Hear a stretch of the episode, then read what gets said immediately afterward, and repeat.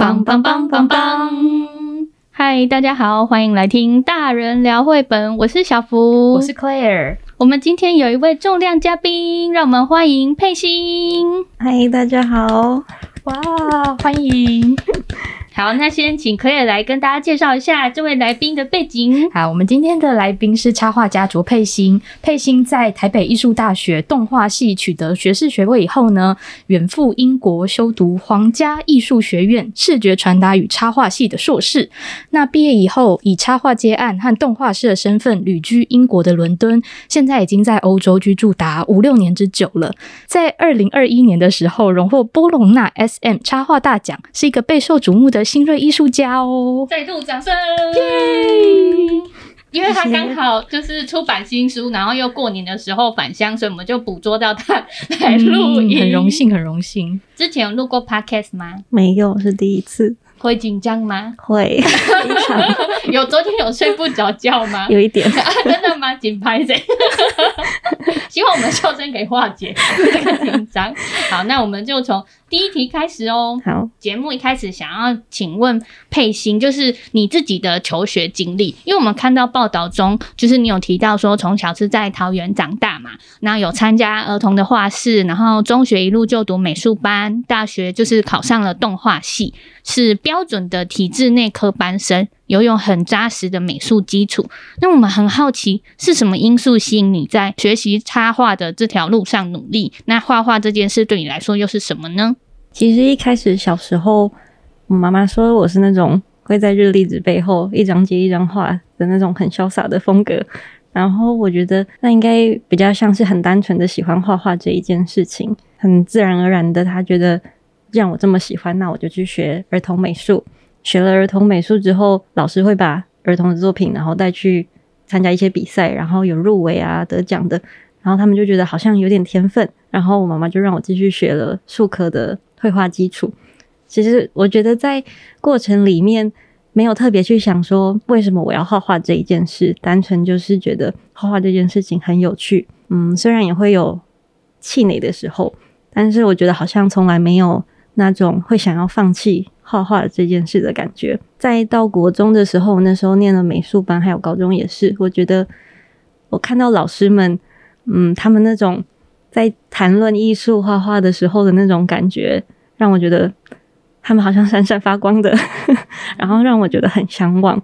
但是我那时候其实也没有觉得画画未来可以用来做什么。我觉得在后来更大一点之后，画画对我来说比较像是认识自己的方法。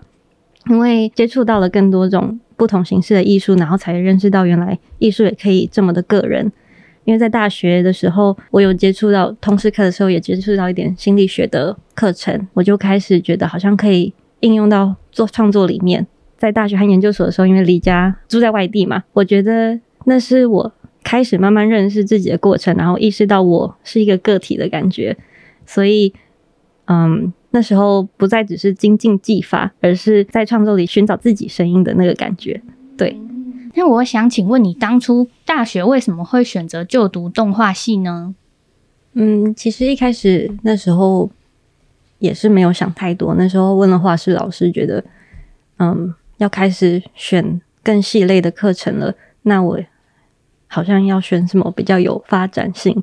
然后画室老师就跟我说，动画感觉未来会有很多的需求。我自己本身也很喜欢看动画类的作品，然后就直接去选了。嗯、对，那实际念了之后，发现跟自己想象很不一样吗？还是说，哎，其实是差不多的？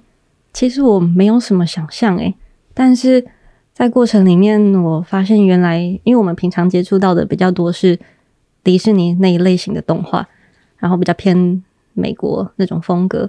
嗯，系上老师他们其实有从欧洲留学回来的，会介绍一些比较实验性的作品，然后那时候才真正认识到这一个类型的作品，然后很喜欢。嗯，虽然大一大二的时候那时候有一些基本动画的练习，然后是有点像是朝美式那种风格在做练习，但是大三大四的创作上面比较偏向嗯。自己的创作方面，所以那时候渐渐知道自己好像比较喜欢哪一种风格，然后也比较想要想讲哪一类型的主题的时候，就渐渐的舍去了，也不是舍去，它累积在我的绘画技巧里面，但是我可能不会把它运用在我的表现上那么强烈。对，嗯，这样可以吗？大家觉得可以吗？可以，可以。就是这些都是学习的过程，其实都是养分嘛。对。那也很好奇，佩欣在大学毕业以后前往英国就读硕士嘛，学习的是视觉传达与插画。那当初想要到欧洲的原因是什么呢？嗯，因为大学学了动画，然后，呃，动画其实我们一年做一部短片动画是大概五分钟左右，嗯、其实时间说长不长，说短也不短，都是自己一个人完成的。因为是动画形式的关系，其实我很多作品里面比较没有。背景的呈现，但是我自己又比较喜欢比较细节的那种画风，所以我那时候很想要再深入的去研究单张插画或是画面里面那种语言上面的说故事的方式。对，所以我那时候选择了视觉传达，然后其实是里面它有一个插画的组，嗯，对，但是其实上课是一起上的，嗯，嗯，那时候有三个。组别分别是平面设计，然后插画，还有一个实验。哦，那你觉得在欧洲的学习环境跟在台湾有什么最大的不同地方？嗯，我觉得最大的不同是台湾很注重基本的技法，然后要练到很，也不是练到很成熟，但就是要一直磨练那个技巧，很强调这一部分。但是在英国的时候，我觉得他们非常重视批判性思考，然后我们的课程。完全没有教你到底要怎么说故事，或到底要教你怎么画。那他们很多都是透过讨论，你会慢慢发现哦，好像可以怎么思考，然后再去质问自己的创作过程和呈现方式，然后让你比较清楚自己的创作脉络的感觉。对，过程中有没有哪些课程或是作业让你很印象深刻？嗯，这一题我想了很久，因为我们的课程都非常的。抽象或概念性，所以很难解释，会比较长。那我自己有一堂课很喜欢，叫做 Guilty Pleasures，然后它的意思就是那些让人有带有罪恶感的愉悦的事情。嗯，那堂课的目的就是以这个主题去创作一个出版物，什么主题和媒材都可以，非常广泛。像我的同学有人的主题是喜欢透过晚上啊房子的光，然后偷看别人屋内的景象，然后去想象那个人的私事。然后还有像是在床上偷吃零食啊这种罪恶感，然后呈现他们呈现方式有的是以摄影、绘画或复合媒材的不同的方式呈现，但是他们都称为这是出版物，只要你能够说得出来就好。那嗯、呃，我自己的部分，我的 guilty pleasures 就是猫咪的脚掌。味道吗？还是形状？都是，就是去去揉它的脚脚吗？对。哦，那我先介绍一下这堂课，它持续了一个学期，然后从讨论到决定，然后再做出版物上面的实验。那你要实验什么？其实什么都可以，你只要成品说得出来，它是一个出版物就好。思考的方面就会在形式上怎么让它和自己的那个主题相关。那我自己，因为我在那里当学生了两年，我非常想念我在台湾的猫咪，但是我没办法带它过去，所以我在英国的时候常常追着街猫跑。哦，我就想说，嗯，在英国怎么变得出猫脚掌？然后我家附近有一条街，那里住了一只猫，叫做 Louis，嗯、呃，它就是永远会出现在那里，我就觉得它很像一座流动的小岛。然后偶尔会看得到它，偶尔偶尔看不到它，但是只要看得到它的时候，嗯，好像就可以爬上去喘一口气的感觉。它越来越信任我啊，翻肚让我摸到它脚掌的时候，我觉得非常幸福。但是同时，我会对在台湾的我的猫咪很有罪恶感。哦，对，嗯，有了这个概念之后，我首先是先把猫咪像是异彩岛屿的感觉画成一个循环的动画。我思考要怎么用。这个方式以书的方式呈现，那我就想到风情书，因为它打开，它看起来像是长长的，像河流的一个水的感觉。我又想说，我要怎么捕捉到猫咪的脚掌的同时，让它看起来像是液态的呢？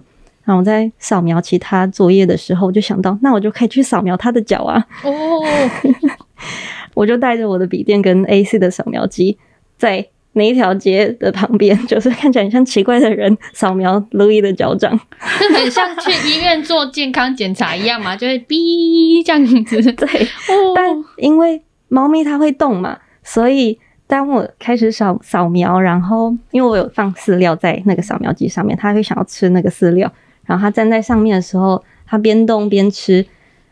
那个脚掌是清楚的，但是他的脸是移动的，就是有点像水面那个倒影的那个感觉，所以让它看起来像是液态的。那我就把嗯大概十几张的猫咪的扫描成品串在一起，做成一本风情书，也把我前面说的那个猫咪小岛的动态做成一本手翻书，然后再写了一首小诗，然后插了几张动插画之外，我还附了一张。那个路易位置的地图，还有他的照片在上面，在里面，然后在封面呢放了一颗饲料，然后做成这样子，所以两个小出版物。对，课程其实都会很像这样，好像跟插画毫无相关，可是大家都会自然而然的往自己的艺术实践的方向去做发展，因为他们很强调不要以绘画的形式来做绘画。那我觉得。这一个部分就非常帮助我思考怎么去问自己问题。嗯，那你在欧洲上学之后啊，你觉得自己的作品风格或是你叙事的内容有产生什么样的改变吗？就跟台湾时期相比？嗯，我觉得刚刚有提到，我大学的时候开始渐渐的认识自己，然后我那时候其实有一个想法是，我感觉才刚开始，我还想要更深入的去了解自己，所以也是因为这样，我想要继续升学。我觉得在主题上好像没有改变，我反而是更清楚的发现了自己的方向，所以是比较深入。对，之后从伦敦的学校毕业以后，为什么会想要留在欧洲呢？我觉得如果有出去留学，大家应该都会想留下来看看。那我也是抱着这种心情留下来试试看。对，嗯、那在欧洲，就是因为我们都知道，就是很因为街景其实都非常漂亮。那通常佩欣都会去哪里找灵感来源呢？嗯。呃其实我不会主动去找灵感，但是我自己很喜欢去爬山啊，去走公园啊。你们提到那些车、那个美术馆啊、书店啊、二手市集，都是我自己很喜欢去逛的。嗯、那尤其是去逛完美术馆之后，我常常会有那种好想画画的那种有能量的感觉，啊、因为灵感都来了。这样对，但不见得会跟我看到的或是我嗯读到的东西有关。我反而觉得那像是。把它先存起来，然后之后好像遇到其他的经历之后，会想起来好像跟什么我过去经历的有关，然后把它们连接起来，这样子。嗯，你在欧洲待了五六年，这当中有去住过不同的城市吗？你通常都怎么度过你的一天或是一个季节之类的？我有住过柏林。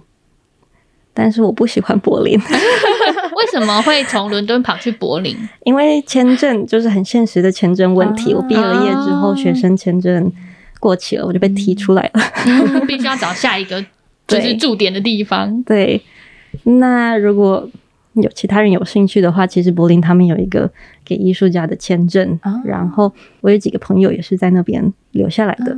嗯，所以他就比较不会受到时间的限制。对，他们接受艺术家的程度也比英国还要没那么严格，因为英英国的并没有特别的给艺术家的那一种。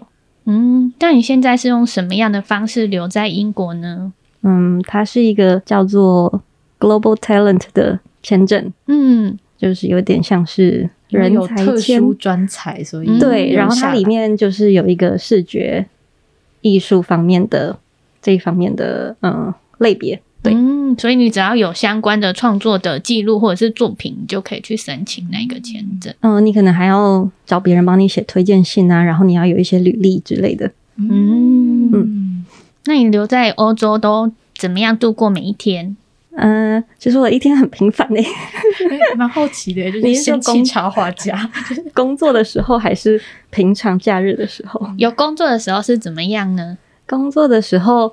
就是起床，我会 习惯先泡一杯茶，嗯、然后我很喜欢喝茶。现在我有猫咪了，我把猫咪带来英国了。哦，这过程应该很辛苦诶。哦，非常。嗯、但他能够跟你一起去，应该很开心。嗯，我觉得他应该没有意识到他换了一个国家。真的吗？对。但适应良好，嗯，太好了。那我刚刚讲到哪里？哦，泡一杯茶，对，泡一杯茶，起床就搓搓猫。其实就首先我会最先开始回 email，因为那个比较不用动太多脑。如果案子是在发想阶段的话，就会开始做那些发想的研究。那如果是已经正在画的时候，其实我就是直接开始画。那画画的时候，我也喜欢听 podcast，其实真的超级频繁。然后就吃午餐啊，继续工作啊。然后到了晚上，嗯，结束的时候会喜欢看电影啊，或者是。玩桌游啊，这类型的，嗯，对，听起来也跟我们上班族差不多呢。多 对，对，其实我很努力的把自己的生活弄得有点像上班族，要不然很难做到就是自己的时间和工作的时间分开。啊、真的，对，这倒是没错、嗯。那放假的时候会做什么呢？放假的时候就是像刚刚提到的，去书店啊，走公园，因为我很喜欢去走路。对，然后因为。伦敦有泰晤士河嘛？我之前住的地方离那里很近，所以就会沿着那个河边走，然后走到伦敦桥那边。哇，好精华的地方 哎！但就是走过去的，不是就在隔壁而已。嗯、慢慢的散步，对，而且伦敦的公园都很大，然后走起来很开心、舒服哦。对，好，那佩欣在二零二一年的时候第一次投稿，就透过短篇漫画《树冠修壁》获得了意大利波隆纳 SM。国际插画家大奖是在从二零一一年周俊生得奖之后，第二位获得这个奖项的台湾艺术家。那关于这个奖项的内容，我们请小福稍微介绍一下。科普时间，就是这个奖项呢，它是二零零九年的时候由意大利波隆纳书展和西班牙的 SM 基金会共同合办的。那它的目的是在推广童书阅读，奖励三十五岁以下的国际插画人才。啊，好严苛。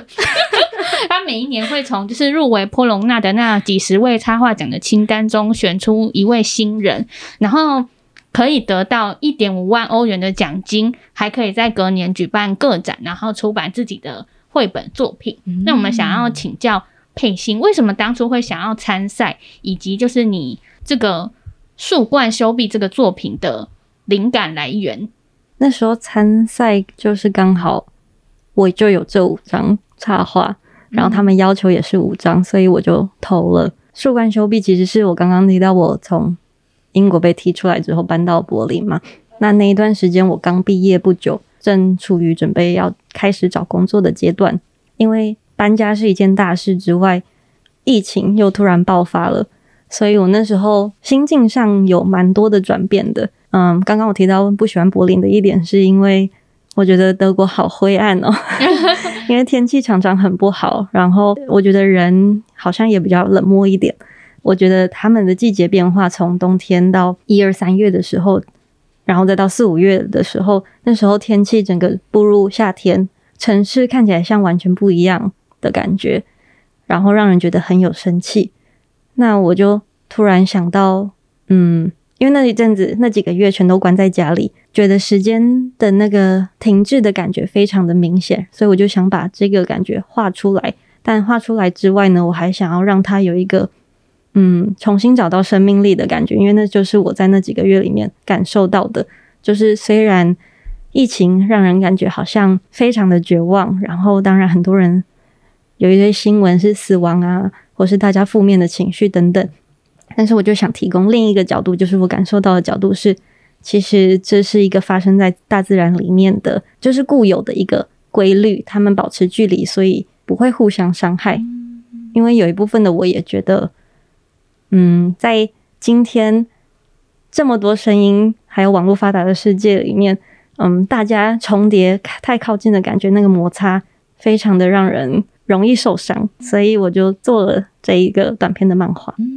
也得奖了，我当初看的时候超喜欢呢、因为就是“树冠修壁”这个词，我当初看到的时候，我就想说啊，这是什么意思？嗯、然后去查，就发现说，哦，它是指说树木，它们不是会一直寻求阳光，然后越长越高嘛？可是树和树之间，他们会留下一些空间，就它彼此不会让那个叶子互相碰到，就很像我们在疫情期间要维持社交距离一样。对，然后我就觉得说，哎、欸。就是树都懂得道理，然后现在就是也要发生在人类身上，感觉就是大家都在疫情之前都过得好拥挤哦，因为现在搭飞机啊、搭船、搭火车，你要去任何地方都非常的方便，然后就觉得到处都是人。嗯、但因为疫情，就是有种嗯，把大家的距离稍微拉开一点点，嗯、然后你可以花比较多时间在自己的空间跟身上，这样对，也是探索自己的一个过程吧。嗯，嗯，那得到这个奖，当时的心情是怎么样？其实我当时觉得很不真实，因为其实我是接到一通电话，然后他们的我忘记是工作人员还是谁，然后他就跟我说我得奖了，但我一开始还以为是我的报名。里面有出了什么错误，哦、或者是我寄过去的东西？对，然后我觉得非常不真实，因为那个电话也是大概五到十分钟就挂掉了。然后我就想说，那是真的吗？对。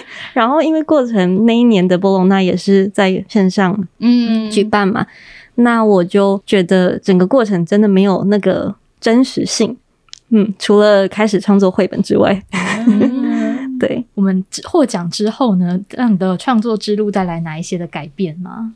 嗯，我觉得那个肯定会让我更容易被看到。然后当人家因为我也才刚出来工作几年，然后大家看到除了比较容易认识我，看到我的名字之外，不认识的看到我的履历有这个的话，那个肯定肯，我觉得一定是有帮助的。嗯，那我也因此有了那个插画经济。嗯，对。但是我因此也有在波隆那的时候跟喜欢的出版社有做联系，但我觉得这些东西通通都是需要时间去等待那个机会，对，不是说马上就会有什么合作啊，嗯、或是对工作上面的，嗯，嗯，它还是需要时间的累积。嗯，好，那接下来要进入我们今天的重头戏喽，诶，就是佩欣近期在台湾上市的第一本绘本作品叫做什么呢？渔夫和他的灵魂。中文版耶. 因为这一本书其实在去年四月就在西班牙出版了，嗯、对不对？嗯。然后中文版是到呃现在才在台湾上市。那如刚刚提到的，它是由西班牙的 SM 基金会出版的，可是内容呢不是原创的，是来自于谁的作品呢？是来自呃爱尔兰都柏林的诗人和剧作家王尔德的同名作品。那这个故事其实是以安徒生的童话《人鱼公主为蓝本，但是这个文本的主角其实不是公主，而是渔夫本人。这个剧情爱描述说，渔夫爱上一个没有灵魂的人鱼，为了能跟人鱼在一起，选择抛弃了自己灵魂的故事。对，而且后来那个灵魂还回来纠缠他，就一直要诱惑他说：“就是我们快来合体吧，快来合体吧。”然后渔夫就是有婉拒，但最后受不了诱惑，又。又在一起了，然后在一起之后呢，那个灵魂还诱惑他去做了一些邪恶的事情，就导致最后一个悲恋的结局。悲恋的结局吗？它是一个悲剧与否，就是我们可能各每个人都有不同的想法。那可尔当初看完这个故事，觉得怎么样呢？我觉得佩欣的话非常的惊艳，对对，因为故事本身之前是有听过的，大概知道故事情节，只是重新诠释，看到插画的时候，觉得哇，就是完全展现出王尔德本身插画里面。里面呃，他文字里面的某些细节，嗯、对对对，我的感觉就是，如果把那个插画家的名字遮起来，嗯、我就会想说，诶、欸，这是哪个国外的插画家呢？这样子就完全没有想到说啊，原来是就是是来自台湾的创作者的作品。那、嗯、我想要问说，SM 基金会他们有要求说，在创作这本书的时候，一定要从传统故事或是童话中寻找灵感吗？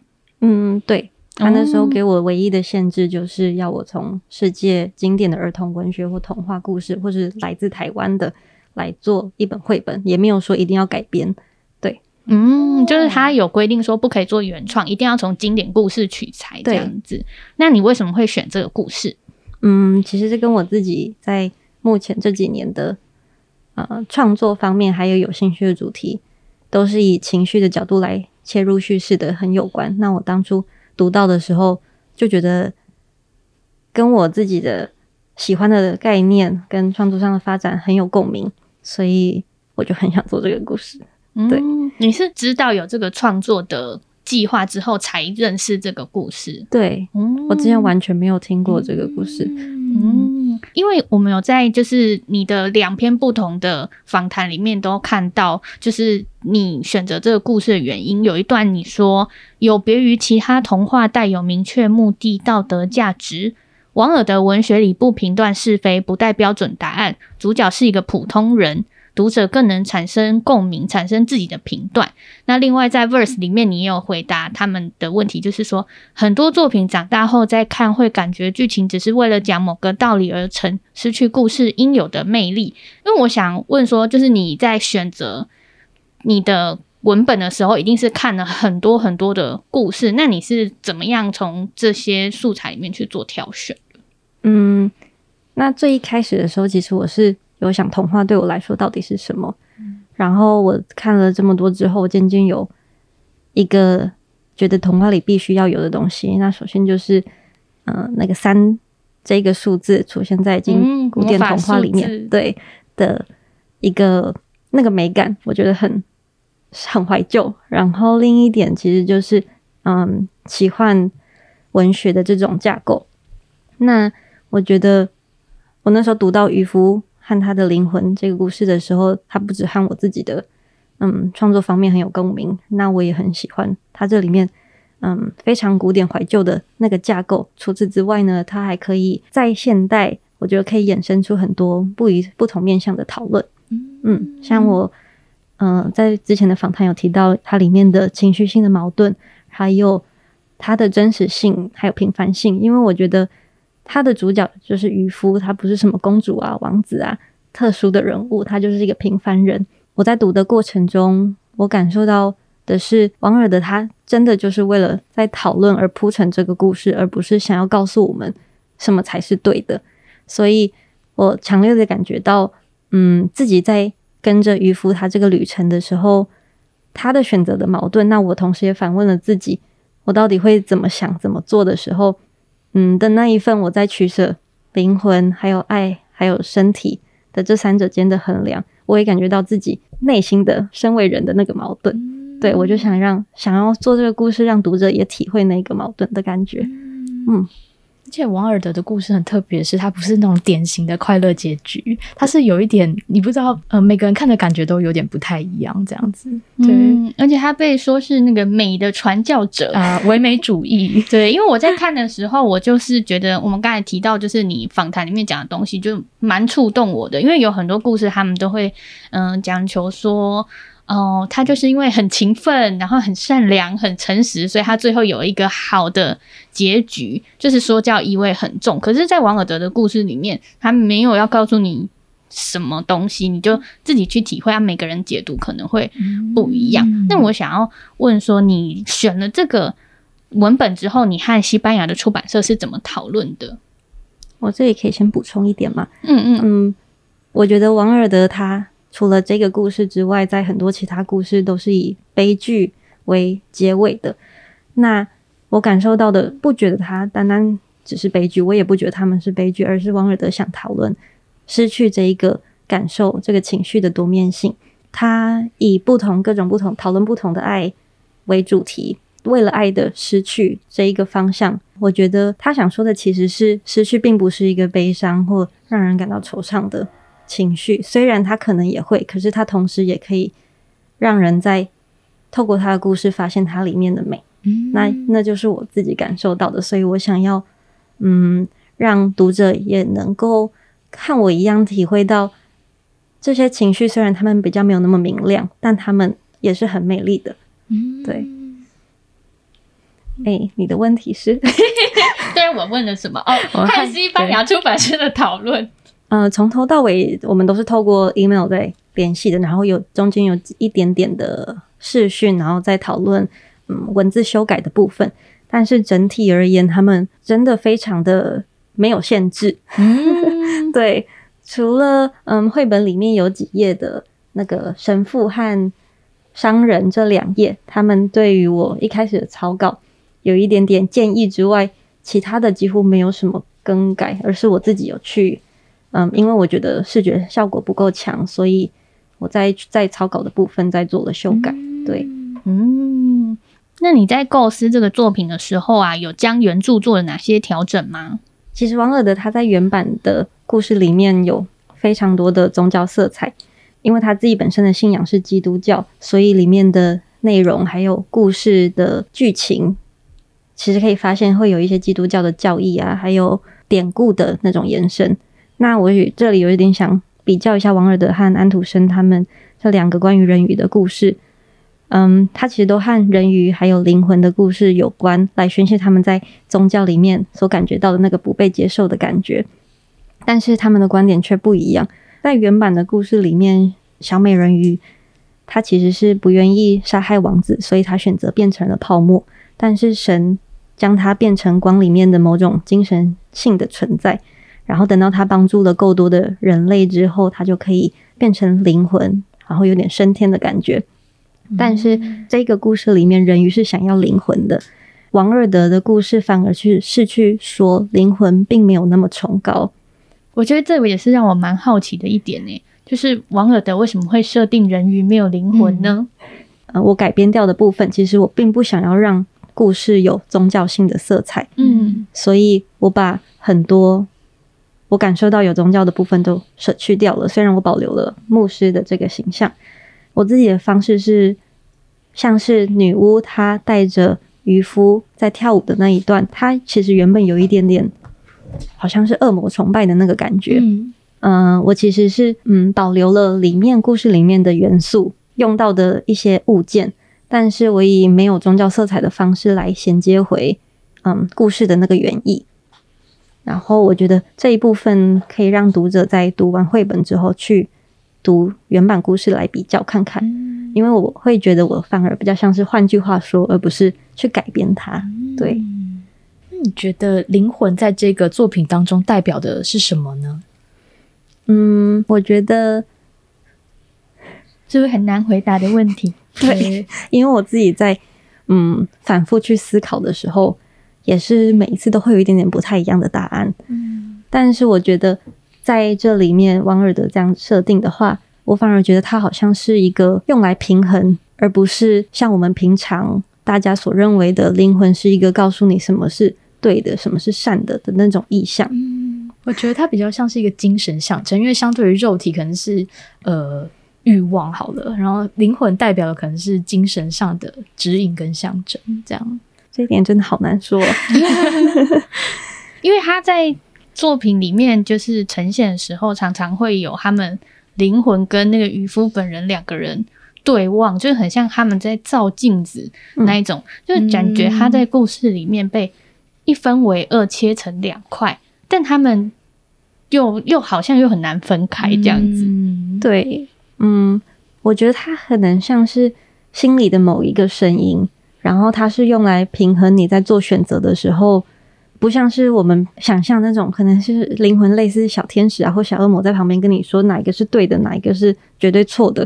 它反而像是另一个比较像本我的感觉，告诉你，也不是告诉你，就是发出一个声音，但它不见得是会有那些什么道德价值的是非对错的那种绝对性，可能是你内心真正的渴望，但它不一定是理性的，或者它不一定是正确的选择，这样子。那你觉得为什么王尔德在故事里面会要说渔夫就是没有受到更多智慧啊、财富的吸引，但却因为人类女孩的双脚而动摇呢？因为王尔德他本身是崇尚享乐主义的，这一个故事只本身我刚刚提到是想要质疑那个灵魂的崇高性，所以他在故事里面提出了运作爱的不是我们普遍认为的灵魂，而是肉体里的面的心。那他也想强调。肉体的美是非常纯粹的美，而不是宗教所认为的是一个诱惑性的存在。他爱上了人鱼，原版有一部分我感受到是他爱上的是人鱼身体本身的美。那也因为这样，其他任何东西都没办法诱惑他，而是同样身为肉体上的双脚可以诱惑渔夫，而那是人鱼所没有的。嗯，对。因为我们有看到一部就是介绍你这个作品的影片，那你在里面有展示出你当初就是创作这个书里面会用描图纸，就是画很多像分镜稿啊一样，就是故事里面的重要的元素，然后把那些小张小张的纸，就是来来回回的改变位置，直到就是排出你想要的顺序，然后做成一本迷你的样书，观察它翻页时候的效果。那我觉得这个过程呢，很像在就是。做动画的那个脚本，因为你把这些分镜整理好之后，你才会画到比较大张的纸上面，就是接近我们现在书的尺寸嘛。那想问说，嗯、因为你的作品横跨了动画、插画跟漫画，那你觉得它让你在创作故事的时候呢，有什么样的帮助吗？我觉得我学了这些不同形式的说故事的方式，让我感受最深的是这几种形式里面呈现时间的感觉。我自己对于绘本，我会觉得绘本在呈现时间的流动性这一点比较缺乏，会有一种翻了一页，那时间就跳了很多的感觉。如果在架构比较故事架构比较大的故事里面，我就会因此想要呈现像是在这一本绘本里面，渔夫他和他灵魂分割的那一块，我特别想强调那一个临场感，然后还有那个时间还有氛围。的那个流动性，所以我会选择用漫画的方式来呈现。所以我当时在创作的时候的想法就是，我想要以不一样的形式的优点来放在我创作的作品里面。所以不见得，我有时候就会把它们融在一起，不见得是想说一个东西只能用一个形式这样子。嗯，例如说动画里面可能有加入是漫画的方式，嗯、或者是呃漫画里面你有就是做成像动画里面学到的东西，对，方式来呈现。好，那其实，在翻看这本书的时候，里面有很多海浪的画面，然后那个海浪是绿色的。嗯、对，那在西班牙举办新呃新书发表会的时候，有现场读者其实就问了这个有关颜色的问题。他问说，为什么选择绿色作为贯穿整本绘本的主要色调呢？然后佩欣的回答是说，想寻找故事中灵魂的颜色，绿色是带有神秘的色彩，又可以代表自然，所以就选择用绿色嘛。那粉砖上面有提到说，哦，大量的海浪随着情绪的起伏。呃，描绘了各种模样、纹路，还有不同色阶的绿。就是呃，我们在讲最后一页蝴蝶叶的部分，有一大片呃绘本的扉页是大雾里面灵魂呼唤着渔夫。对，那也很好奇佩欣，因为身为一个插画家，对于不同颜色会有哪一些感受？例如说作呃颜色在这部作品中有其他的隐喻吗？嗯，其实这个绿色有，因为。它其实是我最喜欢的颜色。嗯、有看佩欣一进门的时候，她的大衣就是绿色，就是这本书的颜色诶。对，我觉得绿色它本身除了有大自然的那个意象，象征生命力还有希望的感觉之外，也会有一点神秘和让人畏惧的感觉在。那另外一方面是因为，嗯、呃，绿色在植物里面虽然是呈现绿色，但其实它是在植物里。没办法吸收阳光的白色这一个波段里某一个波段所反射出来眼睛看到的绿，然后我觉得在这个故事里面，那个多余的没办法被利用的那个感觉，很像渔夫和灵魂之间的关系。哦，对，所以我在海也使用了相似的绿，主要是因为，嗯，灵魂它的身体是影子嘛，我想让它融更融入环境里的感觉，让它更有那个影子，它，嗯。不会那么显眼，但可以，你可以感觉到它形体的存在。嗯，对。绘本里面还有，例如说，女巫是金红色的啊，舞女是粉红色的。然后在最后的结尾，诶、欸，我们要先讲吗？就是最后有有花是白色的，是白色的。那这些颜色安排是有什么样的意义呢？嗯，这些颜色安排其实是照着原著。嗯，那在到底是什么样程度的红色、粉色和白色，是我自己。再去做调整的。嗯、那王尔德其实他对于他的角色描述，在这个故事里非常的清晰，所以我在角色设计上一开始就有很容易有直接的想象，透过他的文字，但是我又有嗯，在来回阅读的同时，在感受这些角色的个性的时候，在对他们做了一些拟物的诠释。那其中唯一一个是王尔德没有多做解释的是这个舞女，然后粉红色。的原因是因为我觉得它里面提到了小白鸽嘛，它的赤裸的双脚像小白鸽，所以我觉得那个美丽的感觉、洁白的感觉跟粉色好像蛮搭的，嗯、所以我最后选择了这个颜色。嗯，如果看到这一页的时候，就觉得因为前面都是那种很嗯灰灰暗暗、比较沉重一点颜色，结果到这一页突然就亮起来，然后还有一串超可爱的小白鸽在舞女就是旁边飞舞一整圈，就觉得它有那种粉红泡泡的氛围，嗯，而且有种憧憬感啊。这一页其实有致敬那个原版在王尔德出版这一个作品的时候的那个插画家有做了叫做 Jesse King，然后他有做了一个这一。对这一段做了一个插画，然后它的画面就是有一圈小白鸽，然后我觉得非常可爱，然后我就嗯致敬了，但是长得不一样，所以大家有兴趣的话，也可以去找幅出那一幅画来参考一下。对，好，那接下来轮到一题，我觉得大家都很好奇的一题，就是你自己的作品呢，有没有受到哪些创作者的影响？然后这些作品的启发，成为你风格养成的重要养分？嗯。有一本我非常喜欢的是陈志勇的《彼岸》。那我那时候发现他的时候是在大学的图书馆里面。我那时候觉得，原来绘本可以用这样的方式来呈现，它里面很像嗯电影的镜头语言，然后而且用非常简单的就是黑灰白，然后再套上一点点那个刷怀旧的感觉。我在他的插画里面看到了非常多的嗯符号象征。来去说出那些，嗯，他没有文字，但是你就可以意会到他到底想要说什么的感觉。然后我在他的插图里面看到的情绪也是非常满的，但是你不会觉得他们很强烈。那我自己本身就是非常喜欢那种可以来回回去翻，然后再发现新东西的这种作品，所以我看到他的时候，我真的。觉得好像发现宝藏一样，嗯，就是内心很冲击，就是啊，原来有这样子的方式。对，然后进而就更认识他这个插画家，然后去认识他的其他作品，嗯、像他那个蝉的那一个，我就觉得很棒。嗯，所以你后来也有像就是把这一种就是镜头的这种分镜的方式放进你的作品里面吗？对，但我觉得他很奇妙的是，他跟以往的绘本的格式很不一样，所以他自己在书局里的定位也。因书局的嗯管理者因人而异来分类它。嗯、那我觉得这一种类型的作品很需要出版社去发现它的厉害之处来改变绘本的定位，嗯，对，像图像小说就是很难被分类，嗯、到底是要放在图文书呢，还是小说呢，还是是绘本呢？就是每一个人的想法可能都不太一样，因为它很很新，然后形式非常的多元。因为我那时候其实有跟英国出版社聊天的时候，有聊到这一本绘本，然后他们说，这种就算是现在也是非常的，如果你没有那个名气，出版社不敢去出它，嗯、对。然后它其实算是有一点像是改变了市场定位的感觉，嗯、就是做了一个创新的举动，这样子。你最喜欢这本书里的什么画面？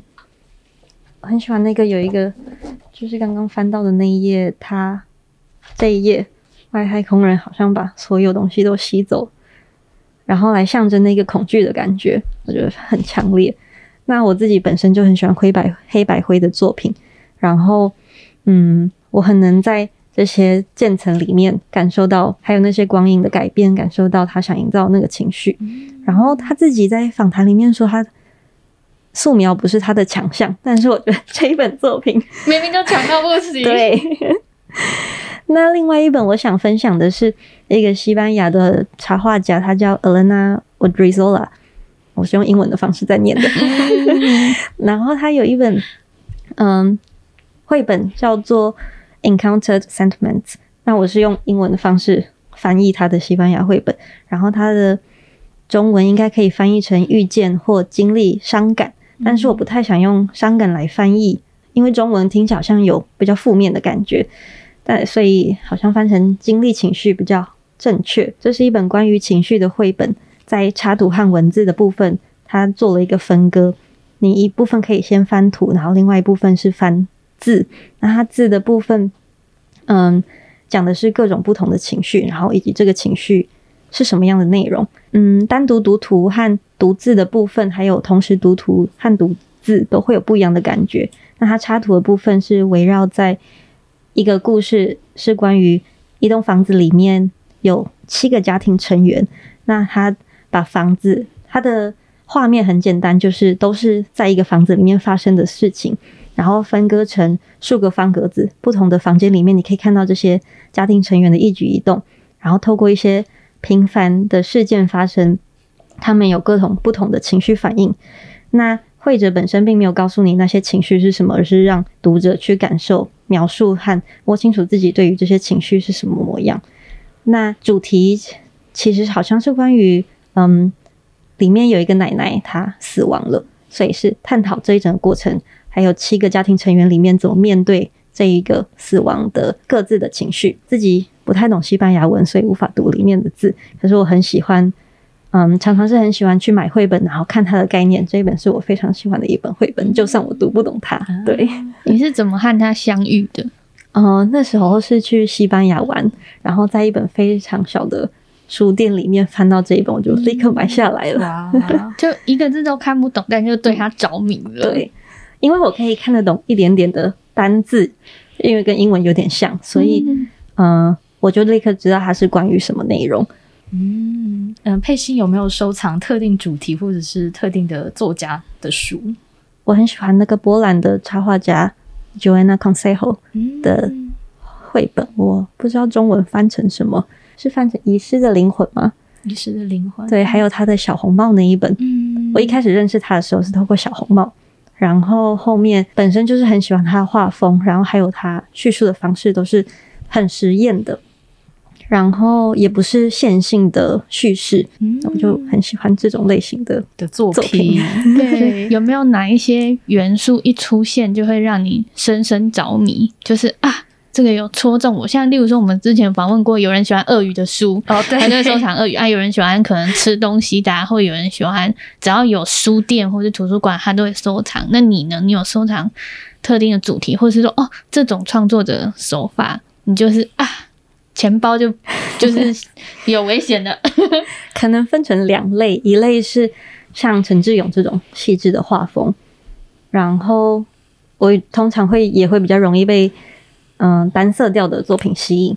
那另一种就是我很喜欢关于描绘情绪的书，嗯、对。那我刚刚提到两本都是陈志勇这一本就是。嗯，两本就是你的挚爱这样子。对，其实也把这两个主题都融合在渔夫和他的灵魂里面了。嗯、对，那么最后想来问一题，跟就是这本书有关的、哦。如果你是渔夫，你会选择要跟人鱼在一起而放弃自己的灵魂吗？这一题我看到的时候，我觉得好难回答。我觉得以我的个性来说，我不会这么做。嗯嗯，因为我会觉得爱情的爱。对我来说不是最最重要的，嗯，嗯 但是如果王尔德想讨论的是身体的爱的话，嗯，我还是觉得那对我来说也不是最最重要的，嗯。嗯，个人的取舍。可爱的呢？我应该也不会、欸。哦，真的吗？你们就是理性的孩子呢？对。那怎么办？我这样讲会吗？我自己会会把灵魂抛掉。我不确定哎、欸，这要看人鱼有多美，多对、啊，多爱这样。因为不是说那个人鱼的歌声就是有魅惑人心吗？我搞不好就很容易被魅惑啊。对，就哦，好，要灵魂吗？都给给你。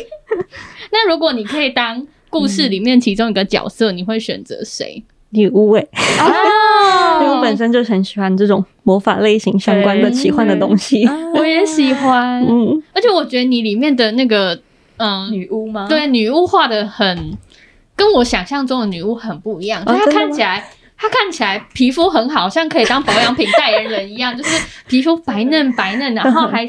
散发着光芒，它散发着金光诶、欸，它很很漂亮，很像仙，比较像仙女的那个气息。对对对，它一点都不邪恶，它看起来很纯洁。我其实没有想要让它看起来邪恶的感觉、嗯。然后我在读王尔的文本的时候，我也不觉得他把它描述的很邪恶、嗯，因为他有流露一个他担心渔夫的感觉在。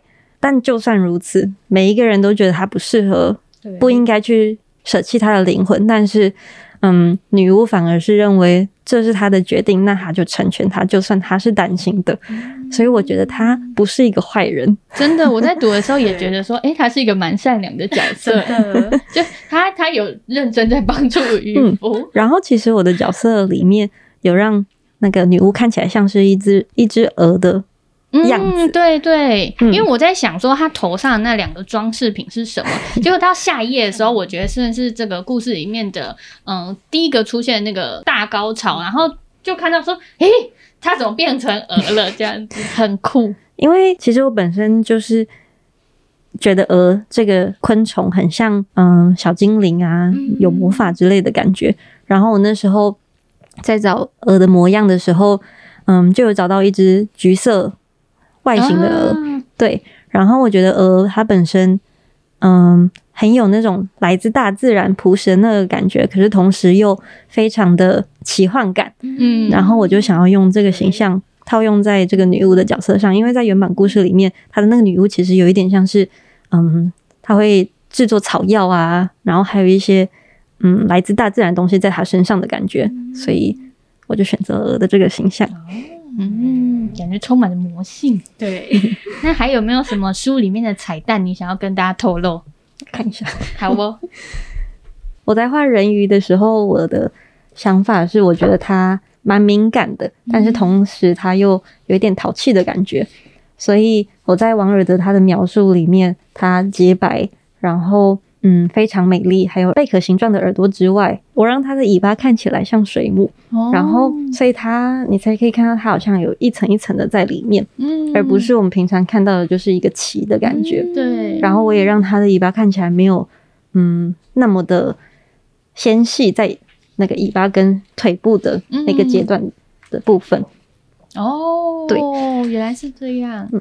心脏的部分，我有想让它看起来像是贝壳在跟着故事走的时候，因为那个渔夫他的心里装了太多的爱了，所以他的心已经被爱紧紧包覆着、包裹着。那我那时候就想了，用珊瑚的形象来代表这个意象，一部分是因为呼应整个海的主题，那另外一部分我是觉得珊瑚它这个动物它本身的组成是。一个像类似骨骼的架构，让我觉得很符合这个故事里那个爱逐渐成为渔夫的一部分，成为他身体的一部分，所以我就用了这个形象。然后他的那个意象，它是像，嗯、呃，我在想到底珊瑚有那么多种嘛，然后有很多种纹路，然后我就想说，到底要用哪一种的时候，我就发现了这一个，嗯，它看起来像小花一样聚集在一起，很可爱的样子。我觉得可以同时代表爱，但同时也好像也可以从另外一个角度看它，像是一个一个洞被侵蚀了一样的感觉。嗯，对，原来是珊瑚啊！难怪我看的时候觉得，咦，好眼熟哦，对，很像那个放在我阿公家的那个 就是珊瑚礁石那个，对呀、啊，就装饰品，也很像海边会捡到的那个小小的嗯。珊瑚。那我自己很喜欢的一页是，嗯，故事到最后你会发现海慢慢的占据了整个页面。然后到最后，嗯，海覆盖了一切，文字就变得少了，整页就变成只有海。那我可以将这一页海画的像是失焦了一样，目的就是想要让整个声音安静下来，然后再回到另一个模样的海又重新出现。对，你刚才描述的是我整本书里面最喜欢的一页。哦，谢谢。我觉得是真正有看过海的人才画得出来的。就那个波光粼粼的感觉，然后整个眼前全部是海，没有别的东西。我自己也很喜欢这一页。可可最喜欢哪一页？我喜欢小呃人鱼公主被渔夫打捞上岸的那一页，哦，就是他们相遇的初始，有一种青涩的初恋感。对，First look，呃，对对。那最后请佩欣对喜欢作品的读者，或者是不断支持你的家人，说一些什么话吧。嗯，我想说的其实是我在作品里面创作上，就是不断的想朝描绘情绪这一方面来发展，主要是因为，嗯，我小时候在文化里面，还有我吸收到的东西，好像大家普遍会觉得没有那么明亮的情绪。不要去提，不要去想，那这样子过了就好了。然后，嗯，环境会更提倡那种正面励志的内容。可是，我觉得我选择这一本故事绘本的原因，就是因为它没有那些我过去嗯在文化还有环境里面吸收到的东西，它反而是描绘了一个我们日常会感受到的情绪。那我觉得。这些都是我们自己的一部分。为什么我们不能平等的放在和其他情绪一样平等的去讨论他们、阅读他们？可能我讲的东西很多，然后看不懂或是听不懂或不同意也没关系。重点是可以感觉到什么，好像才是更重要的，而不是连感觉都不想去感觉他们。嗯，对。有没有想要跟家人说什么？嗨妈，我上 嗯，其实我非常感谢我妈妈可以让我一直学画到这么大，嗯，因为我知道就是在环境里面学画画好像不是一个非常有前途的事情。那，嗯。讲出来就是有点害羞，对，有点害羞，就是妈妈我爱你这样。妈妈如果跟你一起听到这个结尾的时候，赶快给她用力的抱一下。嗯、那我觉得，因为嗯，我妈妈也是比较不会表达的人，他可能也没有那么的看得懂我的创作里面的东西，嗯、但是我觉得他有，他会想要试着跟我去。